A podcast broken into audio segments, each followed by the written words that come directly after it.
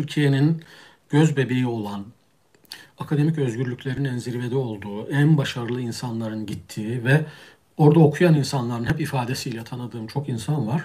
Boğaziçi'nin özgürleştirici bir havası var. Gerçekten bir üniversite havası, bir düşünce özgürlüğü, bir tartışma, bir critical thinking, eleştirme, farklı olana tahammül etme gibi böyle bir yapısı vardı. Nitekim 28 Şubat'ın en katı dönemlerinde bile Boğaziçi Üniversitesi başörtüsü yasağını uygulamamış bir üniversitedir.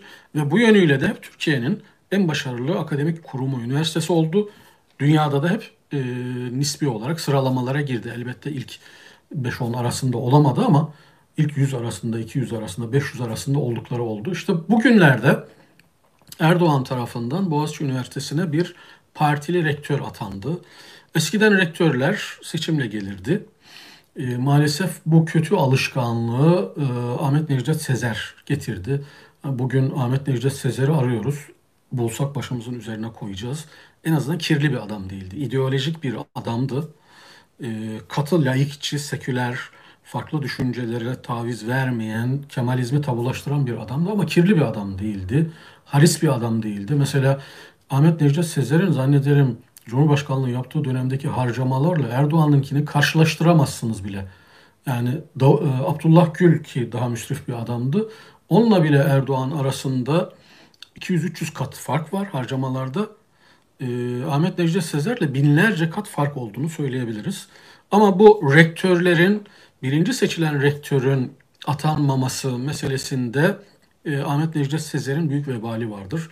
Hep gidip kendi kafasına göre layık kemalist insanları birinciye rağmen üçüncü, beşinci sıralardan atadı. Şimdi Erdoğan geldi seçimleri de kaldırdı ve doğrudan şimdi üniversitelere kafasına göre e, atama yapabiliyor. Bildiğim kadarıyla e, Boğaziçi Üniversitesi'ne atanan rektör Boğaziçi Üniversitesi'nde kadrosu olan birisi değil ama Erdoğan'ın paraşütle atadığı bir adam. Şimdi buna doğal olarak Boğaziçi Üniversitesi'nin akademisyenlerinin öğrencilerinin ve diğer öğrencilerin tepkisi var. Ee, inşallah bu tepki durmaz. Büyüyerek, genişleyerek devam eder. Ee, güzel bir tepki. Hangi üniversitesi olursa olsun, şehir üniversitesi de olsa, yani bizim üniversitelerimiz, benim de e, hocalık yaptığım Turgut Özal Üniversitesi gibi 16 üniversitenin başına kayyım atandığında başbakan olan Davutoğlu'nun şehir üniversitesinin kapatılmasına da karşıyız. E, Boğaziçi Üniversitesi'ne zincir vurulmasına da karşıyız akademik özgürlüklerin iptal edilmesine de karşıyız.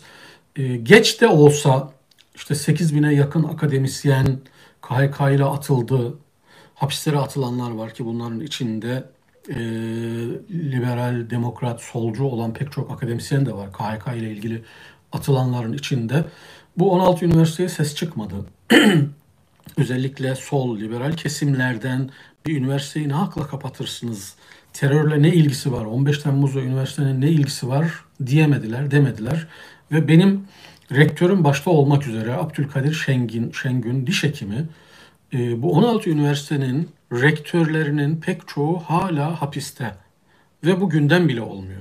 Yine Çanakkale Üniversitesi'nin rektörü olan Sedat Laçiner çok iyi bir sosyal bilimci, İngiltere'de King's College'da çok iyi dereceyle okumuş ama ülkesine hizmet etmek için imkanları bırakıp gitmiş bu tür akademisyenler maalesef sol ve liberal kesimlerin çok gündeminde olmuyor. Ama olsun ona rağmen Boğaziçi'ne yapılan e, bu zincir vurma, kapatma, e, öğrencilerin doğal, anayasal, tabi hakları olan nümayiş ve gösteri hakkını engellemek için üniversite kapısına kilit vurma, kelepçe vurma elbette kınıyoruz.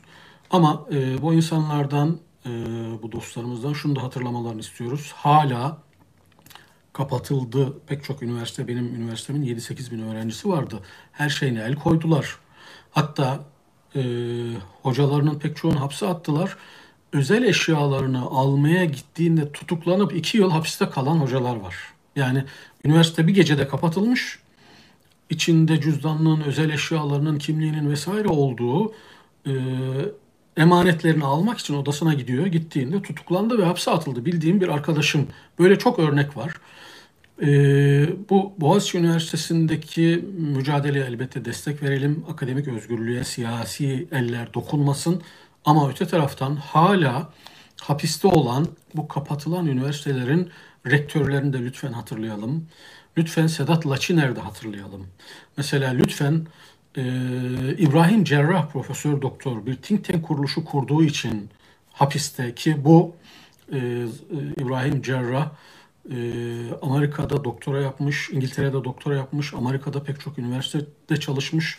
Türkiye'de iki defa Fulbright bursunu kazanan belki tek akademisyen ve ilginç bir özelliği daha var İbrahim Cerrah'ın. ilahiyat mezunu sosyoloji doktorası yapan birisi. Ee, Hakan Fidan'a ilk defa namaz kılmayı öğreten, dini bilgileri öğreten bir ortaokul çocuğu iken onu himaye eden, ona abilik yapan birisi ve e, Hakan Fidan kendisine bir şeyler öğreten, İslami terminoloji kavramları öğreten bu zatın yıllardır hapiste durmasından, atılmasından rahatsız olmuyor. Belki de onun hapse girmesine e, o vesile oldu, o sebep oldu ve hücrede de tuttular yıllarca. Lütfen bu tür akademisyenleri de hatırlayalım. Yani 8 bin, 7, 8 bine yakın KHK'lı akademisyeni hatırlayalım. Kapatılan 16 üniversiteyi hatırlayalım. Ve bu kapatılan üniversitelerin hala hapiste olan çok başarılı, hiçbir suçu vebali soruşturması olmayan daha önce rektörlerini de hatırlayalım. Evet, Boğaziçi'ne zincirin vurulduğu e, aynı anda e, bir başka e, olay oldu. Ne oldu arkadaşlar? Dicle Diyarbakır Üniversitesi'nde Almanca bölümü öğretim üyesi Halil Demir e, sana Erdoğan'a hitaben şiir yazıyor. Yüz kıtalık şiir. Ve e, şiirin başlığı şu, sana ömrümden ömür vermek isterim Erdoğan diyor. E, sosyal medyada bunu şöyle paylaşmışlar. Koca üniversiteleri bir A sınıfına döndürdüler. Başka söz söylemeye gerek görmüyorum diye paylaşmış birisi. Ben de buna şöyle cevap verdim Twitter'da. Öyle de düşünüyorum. Bu rasyonel bir tepki aslında. Yani adamı e, küçümsemeyin, gülüp geçmeyin. Bu adam bu dönemin ruhuna uygun davranıyor. Gayet rasyonel davranıyor. Bugün işte e, akademik özgürlükleri savunursanız, bir kısım hakkı, hukuku savunursanız, gösteri ve nümayiş hakkını savunursanız Boğaziçi Üniversitesi'nde olduğu gibi kapılarınıza kelepçe vuruluyor. Ee, doğum yapmış kadınlara kelepçe vuruluyor eğer muhalif olursanız. Yine mesela bir örnek vardı görmüşsünüzdür. Bomba imha uzmanı olan ve iki gözünü kaybeden, %95 oranda gözme yet görme yetisini kaybeden, ellerini kaybeden, %95 özürlü bir polis, yani gazi bir polis, bir okulun önüne konulan bombayı imha etmek için kendini feda eden bir polise bu ülkede iktidarla aynı düşüncede olmadığı için 7,5 yıl hapis verildi. Ve hapse gönderecekler şimdi. Kendi ihtiyaçlarını göremeyen bir polis, kahraman ilan edilmesi gereken bir adamı iktidarla uyumlu olmadığı için terörist ilan edip hapse atan bir e, dönemden geçiyoruz.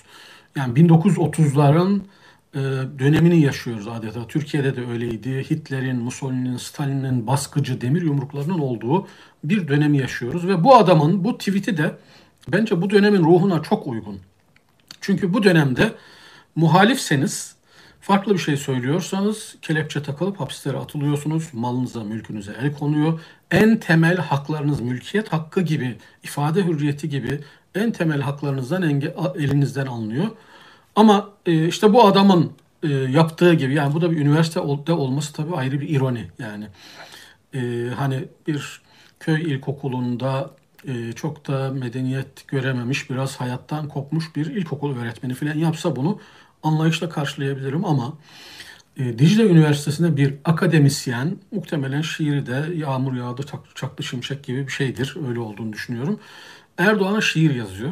Bu aslında çok mantıklı bir şey, rasyonel bir şey. Dönemin ruhuna uygun bir şey. Çünkü bu tür adamlar biliyorlar ki e, lidere, otoriter lidere en küçük bir şeyi söylersen bunun karşılığını görüyorsun. Cezasını alıyorsun, hapse atılıyorsun, haklarından mahrum ediliyorsun. Ama lidere övgü yağdırırsan, iltifat edersen, onun elini ayağını öpersen bu da karşılıksız kalmıyor. Bir makam alıyorsun, bir yere getiriyorlar. İşte şoförünü alıp milletvekili yapabiliyor. Yakınlarının hepsini bir yerlere getiriyor. 4-5 maaşlı insanlar acından ölürken, işsizlik neredeyken 4-5 maaşlı insanlardan biri olabiliyorsun. Bence bu yönüyle Bu İbrahim Halil Demir denilen akademisyeni Dicle Üniversitesi'nde takdir etmek gerekiyor. En azından adam zamanın ruhunu yakalamış. Bu dönemde ne yapılması gerekiyor onu görmüş ve takip edelim bu zatı. Muhtemelen çok sürmeyen bir zamanda bu hareketinin ödülünü alacaktır diye düşünüyorum. Yani buna Erdoğan ve çevresindeki insanlar bu hareketinden dolayı bir karşılık vereceklerdir diye e, düşünüyorum.